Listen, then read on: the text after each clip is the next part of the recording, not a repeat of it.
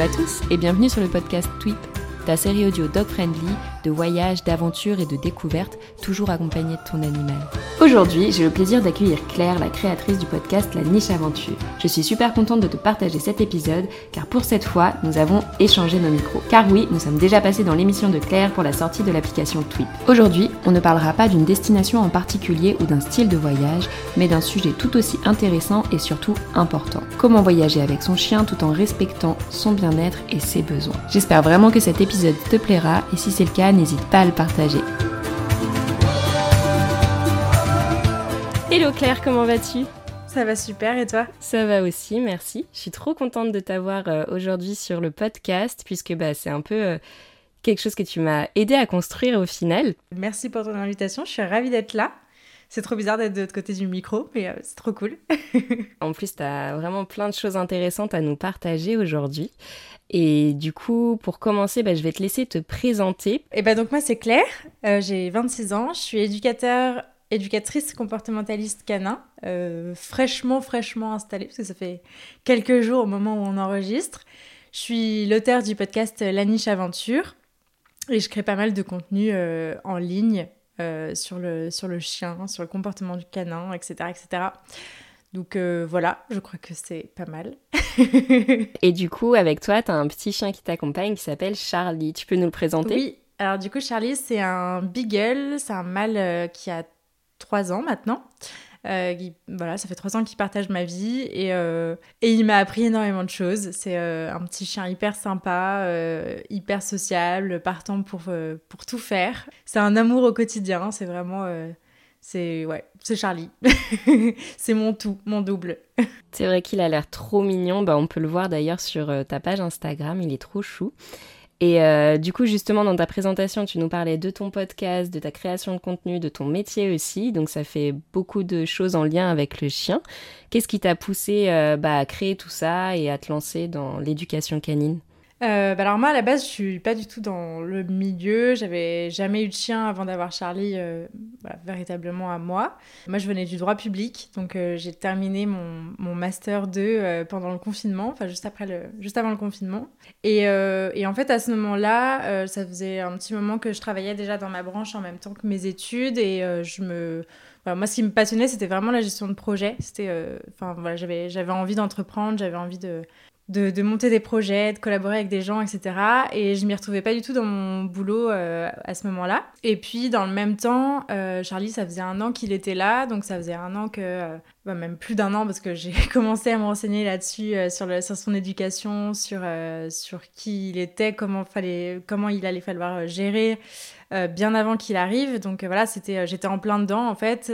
j'ai fait appel à une éducatrice pour, pour l'éduquer. Et voilà, et en fait, c'est tout ça qui a fait que euh, ça m'a ça m'a passionné parce que c'était vraiment euh, c'était la partie perso de ma vie qui me passionnait énormément d'apprendre des choses sur mon chien de lui apprendre des choses toute la réflexion qu'il y a sur soi-même etc c'était euh, ça c'est vraiment comme ça que j'ai découvert ce, ce monde là par l'éducation positive. Et en fait voilà j'ai eu des idées de, de, projets à monter autour de ça. Et le, bah, le projet qui s'est concrétisé c'était la création du podcast euh, donc il y a euh, presque deux ans maintenant. Oh, ça passe trop vite. mais, euh, mais voilà, et en fait, rapidement, par le podcast, moi, l'idée, c'était vraiment d'explorer le monde canin sous tous ces sujets, enfin voilà, avec, en interviewant des gens voilà, sur, sur leur sujet de prédilection pour en apprendre énormément et, et avoir des gens vraiment compétents sur chaque sujet. Euh, et en fait, de fil en aiguille, c'est là que je me suis aperçue que le, vraiment euh, c'était un métier qui me, que le métier d'éducateur me, passionnait et que j'avais vraiment envie de creuser ça euh, beaucoup plus. Donc ça s'est senti par mes choix d'invités sur le podcast, ça s'est senti par, les sujets que j'ai pu aborder. Et puis, et puis voilà, et je me suis lancée dans, une formation bah, il y a presque un an maintenant, que je viens juste de terminer. Et, voilà, voilà comment j'arrive ici. Bah, félicitations en tout cas pour ta formation validée. On en avait discuté déjà quelques temps avant. ce que tu vas proposer change un petit peu de ce qu'on voit habituellement, puisque tu vas proposer des cours à distance c'est ça? C'est ça. Alors, euh, donc, euh, je vais pas faire que du distanciel. La, la grosse partie de mon activité sera, euh, voilà, comme, comme tout éducateur, d'aller chez les gens, travailler dehors, en extérieur, dans des parcs, etc. Mais j'ai aussi envie de proposer de l'accompagnement à distance. La principale raison qui m'a poussée à faire ça, c'est que j'ai la chance d'avoir une super communauté qui me suit sur le podcast depuis un an et demi, qui suivent mes aventures, qui suivent pas que le podcast, qui suivent vraiment ma vie au quotidien avec Charlie, mon lancement dans l'entrepreneuriat, ma formation, etc. Et donc, euh, j'avais pas mal de messages de gens euh, un peu euh, voilà aux quatre coins de la France, parfois en voyage, parfois en pleine campagne, qui me disent bah voilà j'ai un problème avec mon chien ou j'aimerais bien être accompagnée. Mais en même temps, bah, là où je suis, j'ai pas du tout accès à un éducateur canin, j'arrête pas de bouger, ou alors je suis en pleine campagne, il y a que des mecs en tradi, Jean-Kévin, ça fait 50 ans que j'ai des bergers allemands, je sais toute la vie. voilà, c'était pas très intéressant. Et, et, donc voilà, et en fait, j'avais besoin de trouver une. voilà, j'avais envie de proposer un service qui puisse accompagner bah, des profils comme ça qui sont intéressants, qui sont des gens motivés, qui sont investis dans l'éducation de leurs chiens, qui ont besoin d'un petit, d'une petite aide, mais qui peuvent pas être là en présentiel. Voilà, moi je suis assez convaincue qu'on peut faire beaucoup de choses en visio. Voilà, on pourra peut-être pas euh, tout faire, mais en, fait, en vérité, je pense qu'on peut quand même déjà euh, euh, beaucoup beaucoup aider en visio. voilà, il s'agit de, de bien sélectionner bah, les, les, collaborations, enfin le cadre du travail en tout cas qu'on va, qu'on va mener, mais je pense que ça, ça peut se faire et ça peut aider pas mal de monde.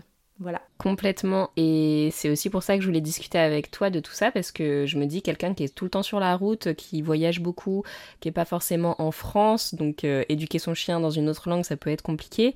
Donc je trouve que c'est une super solution que tu nous proposes. Ouais, bah écoute, euh, j'espère. En tout cas, c'est vrai que j'aimerais beaucoup aussi accompagner euh, ces profils-là de gens qui sont en voyage longue durée, qui bougent, etc. Parce que il y a toute une toute une question, enfin de, grosses questions, j'imagine, sur euh, bah, comment son chien s'adapte à tout ça, parce que c'est pas évident non plus. Il y a des chiens qui s'adaptent mieux que d'autres, d'autres qu'il faut, certains qu'il faut accompagner un peu plus. Et c'est vrai que je trouverais important, enfin en tout cas moi, si je me lançais dans une aventure comme ça, je pense que je ferais forcément appel à, un pro pour m'accompagner là-dedans, parce que des fois, bah voilà, on est euh, dans le rush de l'organisation d'un voyage, etc., etc. Et en même temps, il faut pouvoir respecter les besoins de son chien et, et, et voir un petit peu ce qui, ce qui nous en dit, comment il se sent.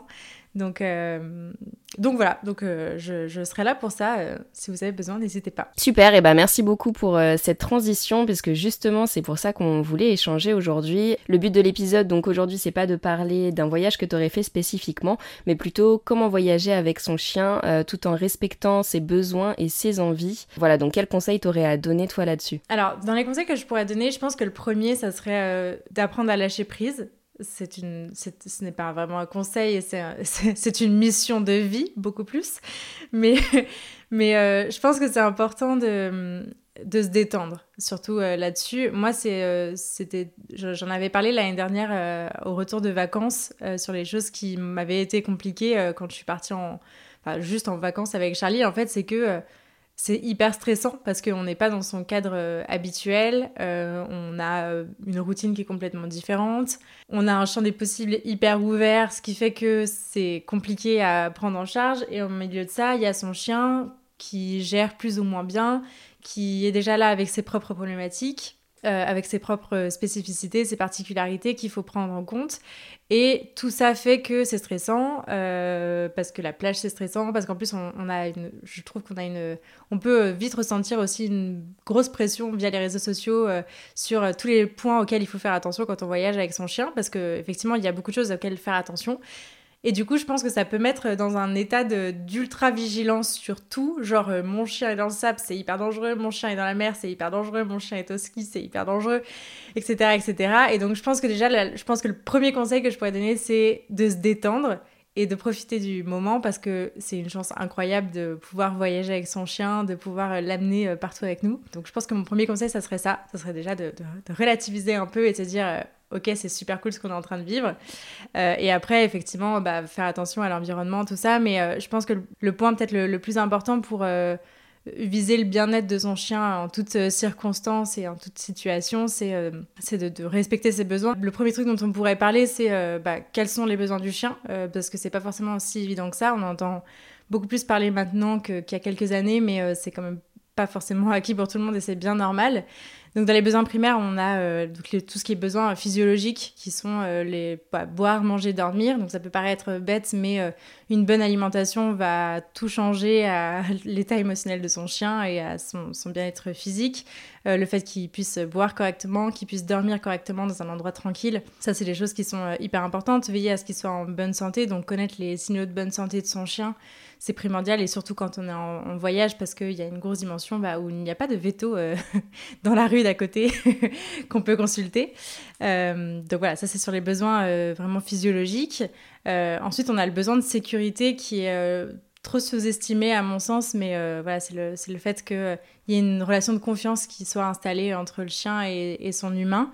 Euh, voilà, que, qui, a, qui a un véritable attachement, qui est euh, de l'amour, qui est du, des regards euh, fréquents en tout cas entre les deux, qui est une recherche de contact, une recherche d'attention, une recherche d'être rassuré. pour moi, tout ça, ça, ça, englobe ce, besoin de sécurité dont ont besoin les chiens et dont on ne parle pas énormément. On parle beaucoup de plein de choses aujourd'hui, mais je trouve qu'on ne parle pas forcément beaucoup de ce besoin-là. donc, donc rassurez vos chiens, aimez-les, poutouillez-les s'ils aiment ça. Euh, voilà. Et, encore plus en voyage parce qu'ils peuvent vite être en, zone assez insécure. Et donc voilà, savoir que vous êtes là, que vous êtes rassurant, que vous êtes posé, que vous êtes bien dans vos bottes, détendu, euh, bah, ça joue énormément sur l'état émotionnel de son chien. Donc euh, c'est pas, pas à négliger. Et ensuite, on va avoir tous les besoins de, dépenses. donc, ça peut être de la dépense physique. souvent, on voyage avec son chien pour l'amener vadrouiller, etc. Et, et, c'est top. Euh, mais des fois, c'est pas forcément le cas. Des fois, on va juste en vacances pour chiller à la plage. Euh, faut quand même penser à balader son chien, donc euh, faut veiller aux horaires, faut veiller à plein de choses. L'important c'est quand même de continuer à, garder de la balade, des moments d'exploration, des moments euh, avec un maximum de liberté où il peut être dans sa bulle en train d'explorer son environnement. Tout ça, c'est des choses qui sont extrêmement importantes, qui sont ouais, vraiment nécessaires en fait au bon équilibre d'un chien. juste de, de, se promener, ça vaut en voyage et ça vaut dans le quotidien évidemment. Voilà, sur les dépenses, on va avoir après tout ce qui est dépenses mentales qui font partie euh, bah, des, des, des, besoins euh, fondamentaux du chien parce qu'ils sont faits pour faire des choses. Euh, à la base, ils sont, faits pour, ils sont tous faits pour travailler, pour avoir une utilité. Donc voilà, c'est illusoire de penser qu'un chien va pouvoir rester couché toute une journée, se balader 20 minutes dans la journée et avoir son repas et que ça lui suffira. Il faut qu'il ait des activités à faire. Je, ne dis pas de, de sursolliciter son chien non plus, mais en tout cas de trouver un juste équilibre entre activité et chill complet. Dans, ces dépenses mentales euh, qu'on peut proposer, il y a toutes les activités euh, bah, olfactives euh, qui sont un, gros, un gros pilier dans ce que les chiens aiment faire, c'est-à-dire de, pouvoir renifler, explorer. Ça passe par la balade, ça passe par rechercher des, des, choses, rechercher de la nourriture dans l'herbe, tout bêtement. tout ça, c'est déjà des, des, grosses dépenses pour eux qui les fatiguent beaucoup, qui les occupent beaucoup et bah, qui les rendent heureux, je crois, parce que ça passe quand même beaucoup par le, par le nez. Nous, on est là euh, pour le, pour le plaisir des yeux euh, souvent, mais euh, eux, c'est plutôt parce qu'ils passent par le nez. voilà, on a toutes les activités, tous les jouets d'occupation qui, qui demandent de la, de la dépense intellectuelle, de la réflexion, de la cognition. Euh, voilà, tout ce qui est euh, masticatoire aussi. Le, fait de, mastiquer des choses, de pouvoir déchiqueter, mastiquer, c'est deux choses différentes, mais euh, qui sont fondamentales pour eux, pour pouvoir s'apaiser, pour pouvoir avoir une, une bonne hygiène bucco-dentaire. mais aussi pas mal d'activités parce que c'est une dépense qui est fatigante et qui est complètement naturelle pour eux. Donc, veillez à tout ça. Et puis après, en dépense mentale, bah, il y a tout ce qu'on va leur proposer en termes de soit de, tricks d'éducation, soit juste de, découvrir des environnements. Faut savoir que mettre un, amener un chien dans un environnement dont il n'a pas l'habitude, euh, ça, s'accompagne, ça se fait pas euh, comme ça, euh, je vais le balancer en plein milieu de la foule alors qu'il l'a jamais fait, ego. Euh, mais ça demande énormément pour eux. Ça s'accompagne parce que ça demande énormément d'énergie pour eux, de prendre l'information, de pouvoir la traiter, de pouvoir être assez stable, de gérer ses émotions là-dedans. C'est déjà un travail en lui-même et c'est déjà une grosse dépense pour eux. Donc l'idée c'est de veiller à un gros équilibre entre tout ça, le fait qu'ils puissent, qu'ils puissent en avoir et en même temps qu'ils puissent ne pas trop en avoir et avoir et aller à leur rythme et, et, être un peu tranquille partie de là, on peut comprendre qu'il peut être nécessaire de se faire accompagner selon les situations, je crois, euh, pour, euh, pour arriver à un bon équilibre entre tout ça, parce que c'est franchement pas évident. Bah merci beaucoup pour ce récap. Moi, ça m'a soulevé euh, une tonne de questions du coup. Euh, T'as parlé euh, de la sécurité, de l'amour, etc. et euh, du stress que peut avoir un chien si on le change d'environnement. Bah, notamment en partant en vacances. Et justement, par quels signaux on peut voir que son chien est stressé, que le nouvel environnement n'est peut-être pas adapté ou qu'il aurait besoin d'être un peu plus euh, accompagné, etc. Je vous invite à vraiment vous renseigner sur euh, tout ce qui va être euh, lecture des signaux de communication du chien, parce que en fait nos, nos chiens sont des sont des machines à communiquer euh, par, le, par la gestuelle. Nous, on utilise beaucoup la parole. Euh, eux ne peuvent pas le faire, mais en revanche, ils sont très très bons en, communication euh, non verbale. Donc, il y a plein d'expressions, il y a plein de choses, et je pourrais vous recommander deux livres là-dessus si, si vous voulez creuser le sujet. Et, et j'en parle aussi pas mal assez souvent d'ailleurs sur le podcast, parce que c'est fondamental en fait de comprendre son chien.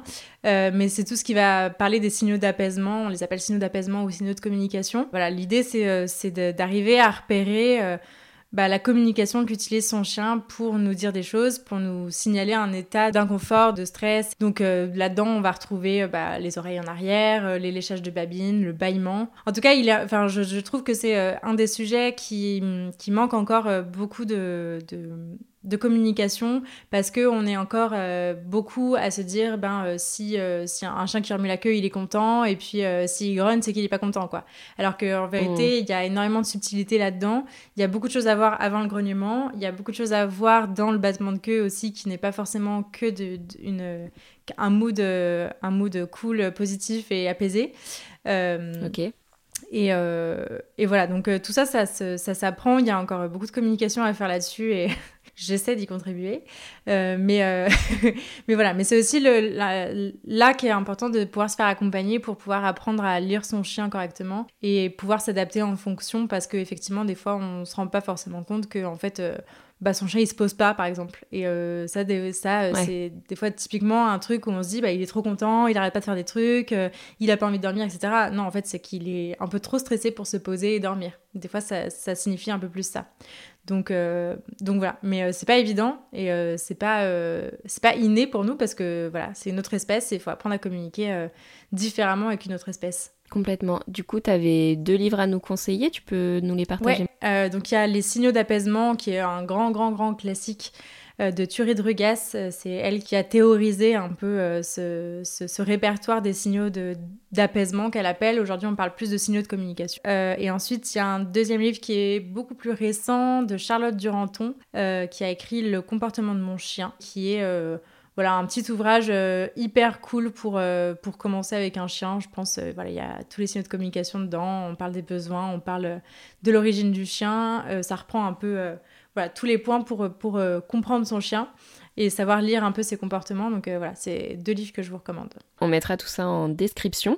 Du coup, je sais quels sont euh, les signaux qui montrent que mon chien est stressé. Je vois qu'il l'est. Qu'est-ce que je fais? Alors, euh, partie de là, je pense que le plus important et ce qui prime dans la vie de tous les jours quand on a un chien, c'est de gérer l'environnement. C'est euh, l'anticipation, euh, c'est connaître son chien, pouvoir anticiper et euh, avoir du contrôle sur la, situation. En gros, voilà, ça va être organiser un peu tout ce qui entoure le chien, tout ce qui nous entoure, tout l'environnement dans lequel on se trouve, pour pouvoir le ramener à un état émotionnel un peu plus posé, un peu plus, euh, un peu plus cool, euh, dans lequel il peut être un peu plus lui-même et pas euh, à cran, à attendre que ça passe. L'idée, c'est vraiment ça. Donc ça, c'est par contre, c'est vraiment très très situationnel et je pourrais pas dire euh, de trucs euh, vraiment bateau là-dessus. Donc voilà, mais typiquement, euh, bah là, ça va bientôt être le 14 juillet. dans l'été, il y a beaucoup de feux d'artifice. Il y a énormément de chiens qui, qui détestent les feux d'artifice parce qu'en fait, c'est pas quelque chose auquel ils sont habitués généralement. Donc là, l'idée, bah, c'est de, déjà de,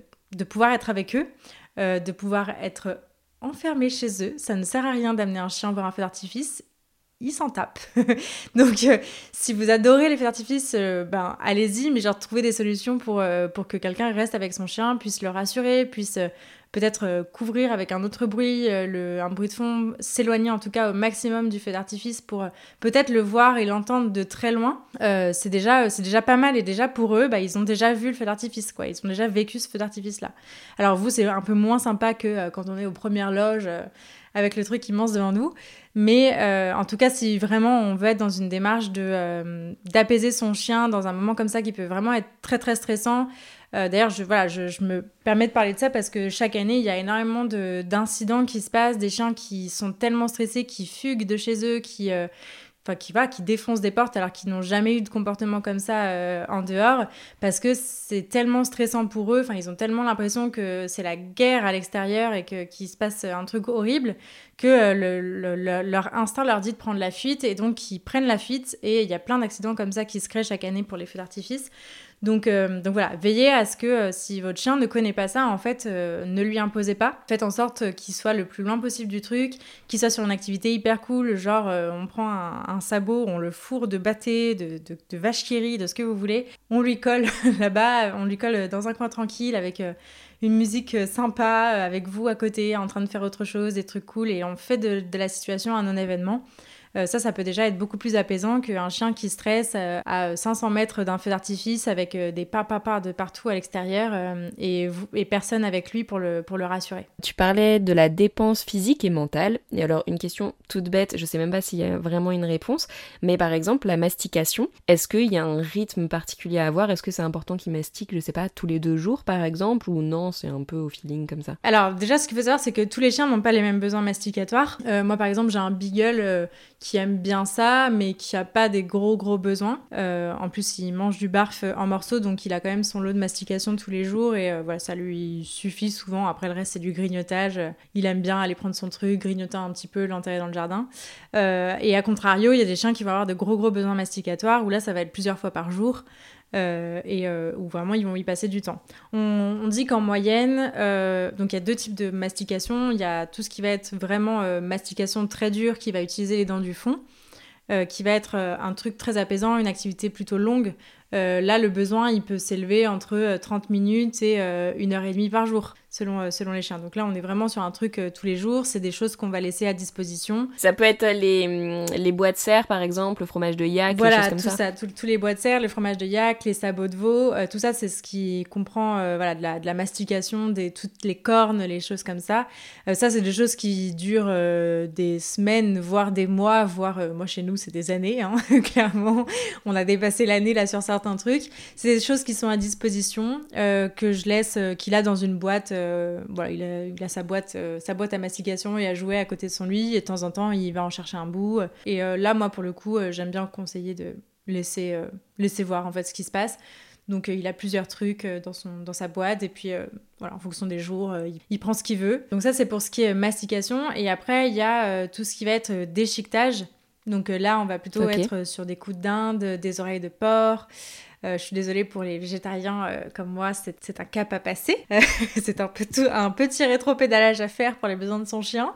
Et donc là, en fait, on va être sur des, des choses qui sont beaucoup plus molles et qui vont se déchiqueter avec les dents de devant. Donc euh, là, on va plutôt avoir une activité qui va prendre peut-être un peu plus d'énergie encore parce que ça va demander, enfin voilà, le, truc va être un peu plus friable, va se manger. Là, c'est des choses qui vont être mangées en une fois, donc ça dure je sais pas, entre un quart d'heure, euh, entre 5 minutes pour certains trucs et 20 euh, minutes, une demi-heure. Euh, et ça, on peut complètement en donner une fois par jour.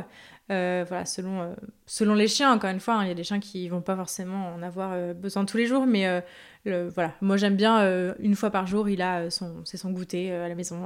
il va chercher sa, sa, friandise de mastication et il va prendre son truc et, et, voilà. Et donc des fois il va la manger, des fois il va aller l'enterrer, des, fois il va rien en faire, il la prendra le lendemain ou plus tard et, voilà. L'idée c'est d'en acheter, lui laisser à dispo et de voir s'il le prend quotidiennement, bah, c'est qu'il lui faut certainement quotidiennement et sinon bah Enfin, c'est juste s'adapter à son Ouais, c'est ça. Moi, euh, dans, dans ma façon, dans ma vision des choses, euh, je laisse beaucoup de choix aux chiens et euh, je trouve que c'est important parce qu'on décide beaucoup de choses pour eux.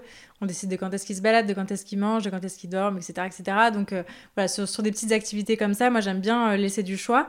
Donc effectivement, les choses de mastication longue, euh, ce que j'appelle les, les, longues durées, euh, je les laisse à dispo et il y, en a à la maison et par exemple j'achète euh, un petit stock de sabots de veau pour l'année et puis ou pour les six mois et puis on va piocher dedans quand il y en a un qui disparaît, quand il y en a un qui est terminé ou, ou autre. Et après pour tout ce qui est déchiquetage, les, les trucs un peu plus courte durée, ça par contre c'est rangé quelque part et, et je, lui, je lui propose entre plusieurs sortes un peu tous les jours et euh, il prend celle qu'il veut, il sait qu'il en prend une et, euh, et, voilà. Après ça, il faut pas trop y laisser à disposition parce qu'il euh, y a des chiens qui vont avoir tendance à, tout manger. Si vous avez cinq oreilles de porc, il peut manger les cinq oreilles de porc. et ce n'est pas vraiment conseillé parce que ça fait quand même beaucoup pour un petit estomac. mais, voilà, mais en tout cas, c'est des choses qu'on peut, donner qu'on peut donner tous les jours et, c'est un peu l'activité de choix qui, qui, arrive quotidiennement et, et c'est assez cool. Voilà. Ok, bah c'est vrai qu'à chaque fois qu'on va dans les boutiques où il y a pas mal de friandises, tu sais, un peu, euh, comme on dit, au... que tu prends là un à un, je sais plus comment c'est, c'est pas empaqueté, etc. En vrac, voilà, merci. Ah mais les, les oreilles de porc, alors je n'en, ai jamais pris, bah, je suis végétarienne déjà, les croquettes et tout. Bah. Enfin voilà, j'ai un chien, donc c'est normal que, que je l'alimente comme il se doit, mais tout ce qui est oreilles de porc et tout, hum, j'ai jamais passé le cap. Mais quand je le vois sniffer ça, ça a l'air de, lui dire, et c'est vrai que le déchiquetage, tu vois, quand on est à la plage, souvent qu'il y a des. Enfin, la plage où on promenade, qu'il y a du bois, mais tu sais, qui se, qui s'effeuille un peu facilement, il a tendance effectivement à tirer, à cracher. C'est vrai que c'est quelque chose qu'il aime bien, donc euh, pourquoi pas expérimenter Je pense que que ça pourrait lui plaire. Au ouais, bah, généralement c'est comme ça qu'on voit hein, que le besoin masticatoire est rempli ou pas. Enfin voilà, généralement, euh, de toute façon, ils trouvent quelque chose pour le faire. Donc, euh, donc l'idée c'est de pouvoir les mettre sur des objets adaptés. Euh, effectivement, il y a un truc dont on n'a pas parlé qui me semble naturel, mais qui ne l'est pas tant que ça, c'est euh, effectivement d'aller vers des choses les plus naturelles possibles. Donc euh, là, on parle de, de bouts d'animaux morts et c'est pas forcément très sexy, mais il y a aussi des bois qui sont plus ou moins adaptés. Il y a, y a, plein de choses comme ça. L'idée, c'est quand même de privilégier un maximum de choses naturelles et d'éviter les dentastiques et les choses comme ça parce que bah il y a, y a, de la colle à l'intérieur, il hein, faut quand même le savoir. c'est de la colle alimentaire, mais c'est quand même de la colle dedans. Donc euh, voilà, c'est pas forcément euh, très bon, très digeste pour eux. Et, euh, et à terme, voilà, ça peut aussi causer des accidents. Hein, ça arrive aussi régulièrement. Donc l'idée, c'est d'avoir des choses les plus naturelles possibles, des choses pour lesquelles leur estomac est fait pour les digérer et pour les assimiler. Et, et c'est des bonnes choses pour eux. Et voilà, et au moins, c'est à peu près sans danger. Bien sûr, on donne jamais de friandises sans, sans surveillance, mais ça, ça vaut pour n'importe quel type de friandises. Euh, et, voilà. Et pour le côté euh, végétarien et donner des bouts d'animaux morts, euh, voilà, mon chien mange du barf. c'est lui qui fait notre consommation de viande plus, plus, plus à la maison parce qu'on on, mange pas de viande à la maison. Mais, mais bon, bah voilà, c'est un, un parti pris. On sait aussi que ce genre de choses sont généralement récupérées des abattoirs aussi et, et c'est de la revalorisation de déchets de l'industrie de la viande. Donc ça permet aussi d'éviter un peu de déchets dans cette industrie-là. Euh, voilà, c'est pas parfait. Euh, c'est un cheminement euh, très très personnel et je sais que ça peut être très dur à certains. Je, je, le conçois très très bien et ça l'a été pour moi aussi. mais voilà, ça fait partie des besoins qu'ont nos chiens et c'est quand même important de, de les combler si on veut pas que la décharge se fasse sur une chaussure à forte valeur pour nous. voilà. Je pense qu'on a bien fait le tour du coup sur euh, les respects du, bien-être de son chien en voyage et même euh, en dehors. Une question simple, est-ce que tu peux nous dire si on peut voyager avec n'importe quel chien? Sur le papier, euh, oui. Après, évidemment, en dehors de, des, caractéristiques de, race et des instincts différents dont on parlera juste après, il faut quand même tenir compte des problématiques de chaque chien. Il y a des chiens pour qui ça va être extrêmement perturbant d'être dans un nouvel environnement. Euh, c'est pour ça que je pense que le, premier conseil qu'on peut donner quand on voyage avec son chien, c'est déjà de bien le connaître. Euh, c'est de pas se lancer euh, dans un gros voyage avec un chien qu'on connaît pas, qui vient juste d'arriver, qu'on vient juste d'adopter, etc. Faut quand même connaître un minimum son chien avant, savoir ce qui va lui poser potentiellement un problème ou pas pour pouvoir s'adapter. On est toujours dans l'anticipation au maximum et la gestion de l'environnement, comme on disait tout à l'heure. Mais, mais voilà, mais des chiens qui vont être très très très réactifs sur les gens, sur les autres chiens, etc.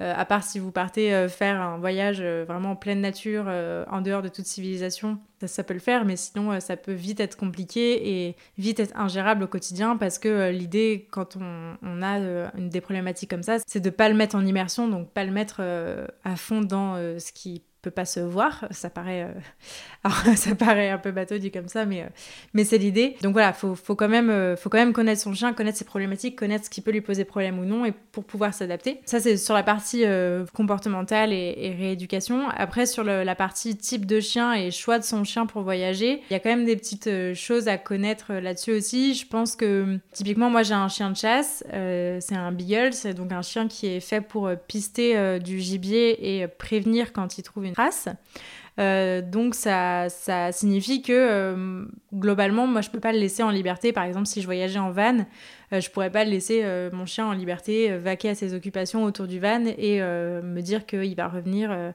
que globalement il va rester dans un périmètre de 5 mètres autour du van et qu'il va revenir quand je le quand je le rappelle, quand j'ai besoin de lui. Euh, c'est complètement illusoire de penser ça. Donc typiquement, euh, ça c'est un truc à prendre en compte si un jour je voyage avec lui.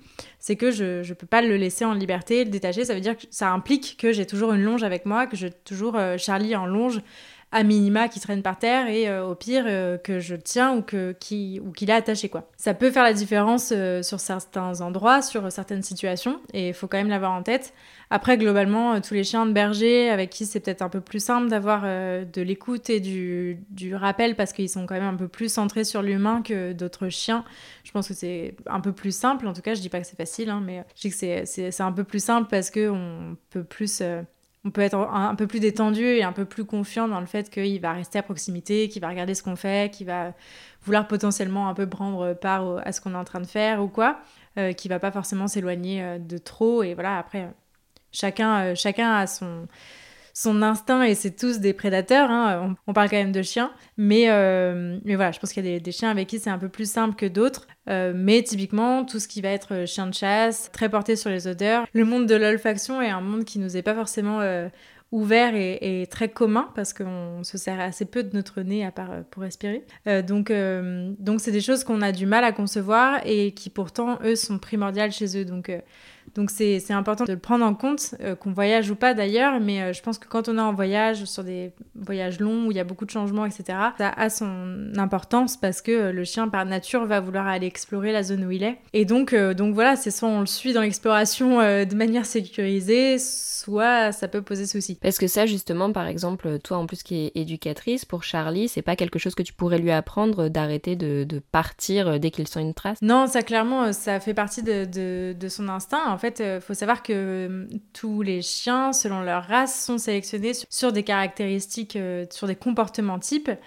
donc typiquement, le beagle est fait pour suivre du gibier et aboyer quand il suit du gibier. Donc ça veut dire que c'est en lui en fait et que c'est plus fort que lui. Et à partir du moment où il commence à sentir une odeur intéressante, bah d'ailleurs voilà, c'est un truc que j'ai appris à faire. J'arrive à savoir quand l'odeur devient euh, hyper forte et hyper intéressante et que là je vais le perdre parce qu'il vrille complètement, il y a tout qui se ferme euh, et je sais qu'à partir de, ce moment-là, quand il commence à pister, il n'entend plus, il ne voit plus, il n'y a que son nez qui fonctionne. En fait, les autres sens diminuent pour laisser la place, enfin pour que le sens de l'olfaction prenne plus de place et puisse faire son travail correctement. Donc voilà, c'est des trucs qui sont hyper puissants et c'est de la sélection génétique sur des générations et des générations pour arriver jusque-là. Et donc euh, voilà, c'est quelque chose qui contrôle pas. Euh, moi, je peux essayer de répondre à ce besoin parce que ça, du coup, cet instinct-là devient un besoin pour le chien. Il a besoin de le faire. Donc, euh, je peux essayer de mettre en, place différentes choses pour répondre à ce besoin en dehors.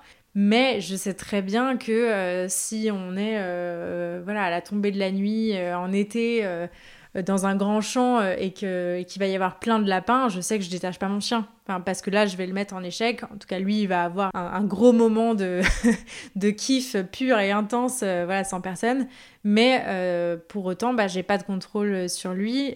et c'est pas forcément une volonté de ma part d'avoir absolument du contrôle sur mon chien. Mais en tout cas, par euh, aspect sécuritaire, ça veut dire que je, ne peux pas récupérer mon chien, je ne peux pas l'empêcher de passer sous une voiture si ça arrive, je ne peux pas l'empêcher de tuer un animal si ça arrive, etc. etc. Donc après, c'est... Euh, d'un point de vue sécuritaire, pour moi, c'est pas ok de le laisser faire ça. En tout cas, dans, tout type de situation. Et voilà, c'est arrivé que qu'ils finissent par revenir. Mon chien a un, bon rappel, sinon la plupart du temps, euh, j'en suis très contente, mais en tout cas, je sais que euh, j'ai appris à observer que quand il commençait à vriller, à rentrer dans une odeur, bah ça servait à rien que je le rappelle et ça servait à rien que voilà, je pouvais juste euh, attendre avec le peu de patience que, que je peux avoir dans ces moments-là parce que c'est très stressant et euh, c'est très angoissant et surtout que bah, moi mon chien aboie quand il entend une odeur donc euh, voilà c'est un aboiement, un aboiement hyper particulier, hyper fort et qui rajoute beaucoup d'anxiété à la situation, je dois bien l'avouer.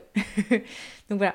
Donc c'est pour ça aussi que je dis que c'est important de connaître son chien et important de connaître la race de son chien, sa sélection, son instinct parce que voilà, tout ce qui va toucher à l'instinct et à la sélection, il faut savoir que le chien ne contrôle pas et que nous-mêmes, on ne peut pas contrôler si ce n'est euh, de ne pas le placer dans telle situation et d'éviter la situation en question. Ok, bah c'est vrai que c'est intéressant pour le coup. Euh, Floki, moi je sais pas quelle race il est. Enfin, il est déclaré comme croisé ski, vu que bah, c'est un chien euh, trouvé dans la rue tout seul, sans, père ni mère. Donc un peu difficile de savoir, mais bon, dans les comportements là déjà que tu as décrits, par exemple, nous, euh, si on est euh, à l'extérieur bah, en van, euh, attaché ou pas, il va rester autour du van. Donc ça est plutôt à regarder ce qu'on fait, etc., à chercher de l'interaction avec nous. S'il y a un truc intéressant, un pote ou quoi, il peut partir un petit peu, mais au bout d'un moment, il va se dire, tiens, c'est bizarre, ils sont plus là. C'est rigolo parce que d'ailleurs au début de son éducation, c'est quelque chose qu'on n'avait pas du tout. On le lâchait dans des grands terrains et il jouait avec d'autres chiens. Et alors on pouvait se cacher pendant 10 minutes dans des buissons, rien à faire. C'était peut-être le temps que le lien se crée. Après, j'apprends à le connaître maintenant, ça fait 2 3 ans. ça fait 3 ans qu'on l'a. Donc euh, je connais un petit peu ses comportements, mais voilà, je sais pas par contre s'il y a des choses qui sont vraiment instinctives ou propres euh, à, ce qu'il est, à sa génétique, tu vois, qui seraient euh, difficilement modifiables. Quoi. Ouais, après, bah, tu vois, typiquement, Floki, ça fait, il fait partie de la catégorie des chiens de la rue qui potentiellement a pu vivre euh, à un moment donné dans la rue, a pu devoir se débrouiller pour chercher de la nourriture. Euh, bah ça, typiquement, on va pas forcément être sur des comportements de chasse, mais par contre, sur des comportements de, recherche alimentaire, peut être euh, assez fort, peut-être. Oui, complètement. D'aller chercher, en fait, et là, à ce moment-là, le L'olfaction va pas être dans un but de rechercher une proie, rechercher un, du gibier ou quelque chose à, chercher, mais plutôt de chercher de la nourriture abandonnée, quoi. Si t'es sur une plage, j'imagine qu'il est vite en fond de plage pour chercher s'il n'y a pas des poubelles à faire euh, ou des trucs comme ça. Donc ça, ça fait partie des, euh, des, des, comportements euh, bah, un peu instinctifs, un peu ancrés, appris ou pas, appris ou, ou, ou innés. Euh, mais, euh, mais voilà, ça fait partie de, de l'éthogramme de chaque chien et, c'est, c'est pas forcément évident à savoir, mais voilà, ça, ça, ça, fait partie de son histoire et potentiellement de l'histoire de ses parents, donc euh, potentiellement c'est un peu génétique aussi, quoi. Ok, donc ça, essayer de lui apprendre à arrêter d'aller demander partout et à manger absolument tout ce qu'il trouve. C'est pour ça que c'est compliqué du coup. Ouais, ouais. Ça veut dire que tu peux, tu peux travailler des choses, mais qu'il y aura toujours une base un peu en arrière-plan qui se dira putain faut que je trouve à manger au cas où quoi. Voir à cacher de la nourriture. Enfin voilà il y a des, y des chaque chien l'exprime différemment hein, mais euh, il y a des chiens qui vont protéger tout ce qu'ils trouvent parce qu'ils auront eu pour habitude qu'on leur a bah, voilà que potentiellement ça peut être retiré ça peut nous l'être enlevé et si ça dépend de sa survie bah forcément c'est quelque chose qu'on protège. Et donc le, le fait de protéger de la nourriture va peut-être être le seul, le seul truc qui va perdurer, qui va rester. Mais voilà, chaque, chaque histoire est différente et chaque, chaque sélection est différente, mais euh, ça, ça, fait partie des comportements euh, un peu instinctifs sur lesquels on a assez peu de prise finalement. Mais donc euh, d'où la nécessité de, de, connaître son chien, de connaître sa race et sa sélection. Moi je suis pas spécialement attachée aux, aux races des chiens en particulier, mais par contre savoir ce pourquoi ils ont été sélectionnés, va donner un bon aperçu du comportement qu'il y aura après et de bah, c'est ultra utile pour, euh, pour savoir le, le gérer derrière et l'accompagner au mieux.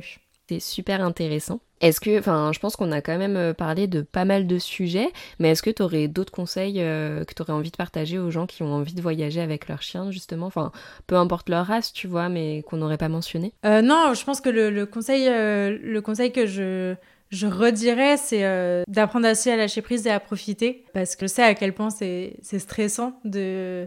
Ça peut, ça peut vite prendre une dimension stressante de partir avec un chien. Enfin, typiquement, euh, nous, euh, si on voyage, on voyage avec deux enfants et un chien. Et ça demande une, une, méga organisation. Et en vérité, ça devient vite une charge mentale importante pour faire en sorte que tout le monde soit content. Et on peut vite avoir du mal à profiter véritablement de ses vacances parce qu'il faut faire attention à tout le monde et à tous ces petits là qui, qui, demandent des choses, qui ont besoin de choses. Donc voilà, je pense que l'idée c'est effectivement de, de, rester vigilant, encore plus quand on est en vacances parce qu'on n'est pas dans nos habitudes. Encore une fois, il y a beaucoup de choses qui changent et il euh, faut aussi noter qu'il y a quand même des chiens qui, sont, qui ont besoin d'une routine importante, euh, qui ont besoin d'un cadre très très sécurisant pour pouvoir vivre bien et qu'en fait si on leur change un petit paramètre, ils peuvent vite être très stressés. Euh, et voilà, ça, c'est des choses à, tenir compte, mais en même temps, il faut aussi euh, profiter. C'est comme avec les enfants, il n'y a pas de. Pour qu'un enfant soit heureux, il faut déjà que les parents soient heureux. Je crois que ça marche aussi pour euh, chiens et, humains. Je pense qu'on a fait le tour du coup de la question euh, comment voyager avec son chien au niveau de son bien-être, de son instinct, de répondre à ses besoins, etc. si tu le veux, on peut revenir du coup sur ton métier, ce que tu proposes, vu que c'est c'est le tout début de la création de ton entreprise en tant qu'éducatrice. Donc comment toi tu travailles, quel type de prestation tu proposes À qui s'adresse-t-elle? Ouais, alors euh, du coup, moi je propose euh, comme prestation tout ce qui va relever de, l'accompagnement dans l'éducation ou la rééducation de son chien. Que voilà, que ce soit l'éducation du chiot, la rééducation de, n'importe quel chien. Je traite de toutes les races, de tous les âges, de tous les profils euh, possibles, inimaginables. tout tout m'intéresse. Je pense me spécialiser plus tard, en tout cas dans les, dans les mois à venir, je pense dans les années à venir, sur tout ce qui touche à la prédation et à l'olfaction du chien parce que voilà, j'adore le nez du chien, ça me, ça me fascine. C'est pour ça que c'est le premier truc qu'on voit sur mon logo d'ailleurs. Donc voilà, je pense que je me, je me spécialiserai là-dessus parce que ça m'intéresse beaucoup et que je suis un petit peu concernée. mais, euh, mais voilà, donc tout ce qui touche à l'éducation, la rééducation, je propose aussi un service d'accompagnement à la préadoption. Euh, ça, c'est un service qui est assez méconnu et que pourtant on est pas mal, euh, pas mal de collègues, enfin pas mal de collègues le proposent déjà et euh, c'est à mon sens un peu sous-estimé. C'est voilà, à partir du moment où vous avez pour projet d'adopter un chien, ça peut être hyper intéressant de se faire accompagner, ne serait-ce que bah, voilà, pour euh, en savoir un peu plus sur les besoins de son chien, euh, sélectionner la race, le type de chien qui va nous correspondre ou pas, parce que y a, voilà, ça évite. L'idée, c'est vraiment d'éviter au maximum les erreurs de casting, parce que bah, voilà, même en se préparant, ça arrive. Hein, voilà, il y a il y a aussi des éducs qui vivent des erreurs de casting, malheureusement. Mais voilà, en tout cas, sur toute la dimension qu'on peut prévenir, c'est quand même important de se faire accompagner là-dessus. Et puis, euh, je vais proposer aussi des balades. Donc ça, c'est ben, pour les, Lyonnais. Euh... pour les Lyonnais et ceux qui sont euh, en région lyonnaise, voilà, je, proposerai des, des, temps, des temps collectifs. Tous les temps collectifs sont sous forme de balades avec pas beaucoup de chiens, avec beaucoup d'accompagnement et avec voilà une fois que, que tout le monde se sent prêt avec des groupes équilibrés euh, mais je trouve que c'est des, des, choses euh, très intéressantes qu'on peut mettre en place. Moi, j'aime bien quand même euh, essayer de, donner toutes les clés pour travailler dans la vraie vie et pas de travailler sur terrain, même si ça peut être intéressant de travailler sur terrain. Mais l'idée, c'est vraiment d'accompagner dans votre quotidien, de vous accompagner dans votre quotidien. Effectivement, il y aura une dimension à distance pour pouvoir accompagner les gens qui n'ont pas accès à des éducateurs, soit autour de chez eux, soit parce qu'ils sont en voyage long terme. Bah, D'ailleurs, c'est une de mes premières clientes euh, est en voyage en van euh, avec son chien et, je l'accompagne euh, depuis un petit mois maintenant. Donc voilà, c'est très très cool. Enfin, moi, je vois vraiment mon métier comme le cadre dans lequel je vais pouvoir vous accompagner pour transmettre des choses à votre chien. En tant qu'éducateur, je ne me considère pas comme éducateur de votre chien, mais comme accompagnant dans l'éducation de votre chien ou la rééducation de votre chien. Et ça, je crois que c'est une dimension importante à prendre en compte. Et pour moi, c'est aussi ça qui permet le travail en visio possible. Parce que, bah, en fait, j'ai pas besoin de de toucher ou d'avoir du contact avec votre chien nécessairement pour pouvoir vous accompagner, parce que c'est vous que j'accompagne. Complètement, c'est quelque chose qu'on a vachement ressenti avec Floki. Au final, c'est plus l'humain qu'on éduque, entre guillemets, bien sûr, mais enfin, c'est nous qui avons tout à apprendre pour comprendre notre chien et avoir les, les bons réflexes parce que c'est vrai que nos réflexes innés vont généralement être euh, à l'inverse de ce qu'on est vraiment censé faire pour comprendre notre chien et, mieux l'accompagner. Donc c'est vrai que ça peut être super intéressant de se faire accompagner par euh, un professionnel, au moins pour euh, son premier chien ou même pour une problématique en particulier. Et ce dont tu parlais, effectivement, je trouve ça super intéressant. Je savais pas que ça existait. donc l'accompagnement pour adopter un animal. Nous, on a mis trois ans, je crois, avant de se lancer dans l'adoption de Floki. On s'est imaginé vivre avec euh, plein de races différentes de chiens et à chaque fois en creusant, bah, typiquement le tout premier, il me semble que c'était le Beagle.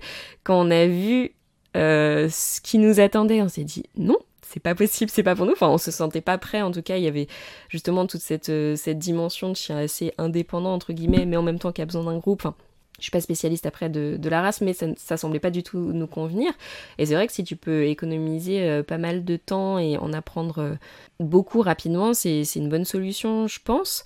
Nous, on a eu de la chance avec Floki au final parce que bah, on l'a adopté entre guillemets sur photo. On, on, a vu son son annonce sur les réseaux sociaux, on a envoyé un dossier de demande auprès d'une association. Après, ce qui était cool, c'est que l'association était vraiment euh, impliquée dans, dans l'adoption de, des chiens qu'ils avaient. Donc, on a dit quel type de chien on, voulait quel caractère correspondait vraiment à, notre mode de vie. C'était super parce qu'au final, euh, Floki, vraiment, euh, sur le papier, il collait mais parfaitement à, ce qu'on attendait de, notre chien. Et donc on a eu de la chance là-dessus, mais c'est vrai que ça peut ne pas forcément être le cas et avoir des erreurs de casting comme ça. Donc je trouve ça super intéressant que, tu proposes ça. Ouais, puis en fait, euh, bah, l'adoption d'un chien, c'est tout un, c'est tout un cheminement. Il y a, y a plein d'étapes aussi là-dedans.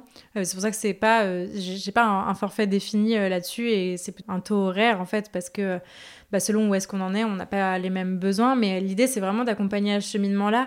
Il y a effectivement le choix de la race, mais aussi le choix du caractère, le mode de vie qu'il va avoir en fonction du mode de vie qu'on a déjà, parce que c'est aussi très illusoire de se dire bah, je vais prendre un chien pour faire du sport si on fait pas de sport à la base. En fait, on va pas se mettre à faire du sport parce qu'on a un chien, c'est complètement illusoire de penser ça. Donc voilà, l'idée c'est de, trouver le, profil qui, conviendrait. Ça veut pas forcément dire d'aller prendre un élevage non plus. Euh, c'est aussi possible d'adopter, mais voilà, l'idée c'est de, de pouvoir identifier ces critères parce que euh, bah, quand on ne sait pas ce qu'on cherche, on trouve généralement pas forcément ce qui nous correspond. Donc, euh, donc l'idée, c'est d'accompagner là-dessus et, c'est un travail hyper intéressant. J'ai eu la chance de le faire pour ma toute première cliente et je suis très contente maintenant de, bah, l'accompagner. Là, elle est, euh, toute, toute chiot, elle est toute petite, elle est trop mignonne et je suis trop trop contente voilà, de, de, de, voir que ça, que ça colle bien et que ça, ça marche bien et que le choix était le bon. Donc, donc voilà, je suis, je, suis très contente et j'aime beaucoup cette prestation, donc j'espère que je pourrai travailler euh, là-dessus. c'est super parce que du coup, en fait, c'est un, une personne ou, un chien que tu peux accompagner en fait vraiment du tout début, donc avant même son adoption. Ensuite, euh, toute l'éducation en tant que chiot, et puis après, plus tard, s'il y a besoin de, petites remises à niveau ou même euh, juste d'une promenade en fait. Donc, tu peux vraiment suivre l'animal tout au long de sa vie. Ouais, c'est ça. Ah bah vraiment, ouais, quand, quand, quand elle est arrivée, j'avais l'impression que c'était mon chiot. J'ai tellement participé au truc que. non, Claire, tu ne repartiras pas avec. Mais non, non, c'est vraiment cool euh, et, je, trouve ça vraiment important parce que, encore une fois, euh, voilà, c'est, ça peut paraître en plus euh, très compliqué quand on se lance là-dedans, dans cette aventure de, trouver son chien. Il y a quand même, je suis désolée, c'est pas du tout le sujet, tu couperas si, si, besoin, mais, mais voilà, il y a, y, a, y a, des milliers de chiens qui attendent un refuge, malheureusement. Il y a aussi plein de, de, super bons élevages qui font des bons travails, et en même temps, il y a, il y a, y a aussi une une grosse pression euh, sur les races de chiens à la mode qui font envie, etc. Et des fois, c'est compliqué de sortir aussi, euh, de dire, voilà, moi j'adore le berger australien, je veux un berger australien, est-ce que c'est vraiment la race qui vous correspond? Est-ce que vraiment... Euh, enfin voilà, après c'est des choix, mais je trouve que ça permet de faire des choix en conscience que de se faire accompagner là-dessus. On peut faire que des bons choix, en tout cas quand c'est en conscience, on n'en fait pas de mauvais. Bah merci pour toutes ces infos. De toute façon, on mettra tout ça dans la description de comment les personnes peuvent te contacter s'ils veulent en savoir plus ou euh, faire appel à tes services, tout simplement. Donc, euh, principalement sur Instagram, c'est ça? Euh, Ouais, principalement sur Instagram. Sur mon site, il y a un formulaire de contact si jamais. Voilà, n'hésitez pas à m'écrire où vous voulez, je, répondrai avec plaisir. Je pense qu'on a fait le tour de toutes ces questions. Est-ce qu'il y a autre chose que tu aimerais partager avec les personnes qui nous écoutent dont on n'aurait pas parlé Un conseil, un autre livre, une inspiration? C'est peut-être un peu égocentrique de dire ça, mais... non, mais euh, bah, si, euh, si vous aimez les podcasts, je vous conseille d'aller écouter le mien. Non pas parce que mon contenu est méga intéressant, mais, euh, mais parce que je... Si son contenu est méga intéressant, allez-y pour Donc, ça. J'interviewe pas mal de gens qui sont très intéressants, qui sont euh, hyper calés dans leur sujet et, euh, c'est toujours très enrichissant, euh, en tout cas pour moi, de réaliser ces épisodes, mais je crois aussi pour vous. Et voilà, maintenant, ça fait un an et demi que le podcast existe, il y a pas mal de contenu dessus aussi, donc donc voilà, en parallèle de, de Twip, pour comprendre euh, un peu mieux son chien, euh, la niche peut être un bon complément. Il y a des heures et des heures d'écoute. c'est ça, et c'est sur des sujets euh, super variés, donc ce qui rend le podcast encore plus intéressant. Et ben merci beaucoup à toi Claire pour, pour ce moment, c'était vraiment chouette. Et si vous avez des questions, n'hésitez pas donc à contacter Claire sur la niche, comme on l'a dit tout à l'heure, sur son site internet ou sur Instagram. Et ben merci beaucoup à toi Alicia, c'était un vrai plaisir de discuter avec toi. Et c'était très intéressant de passer de l'autre côté du micro. merci à toi, à bientôt. À bientôt, merci. Merci beaucoup d'avoir écouté cet épisode jusqu'au bout, ça me fait très plaisir. J'espère qu'il t'a plu et si c'est le cas, n'hésite pas à laisser une note 5 étoiles sur la plateforme de ton choix. Si tu découvres Twip en même temps que cet épisode, Twip, T-W-I-P, est une application dog-friendly qui te permet de découvrir plein de spots accessibles aux chiens en France et ailleurs. Tu peux la télécharger sur le store de ton choix, dès maintenant elle est 100% gratuite. On propose également un guide de voyage pour avoir toutes les astuces pour emmener son chien facilement avec soi que tu retrouveras sur notre site internet www.twip-app.com.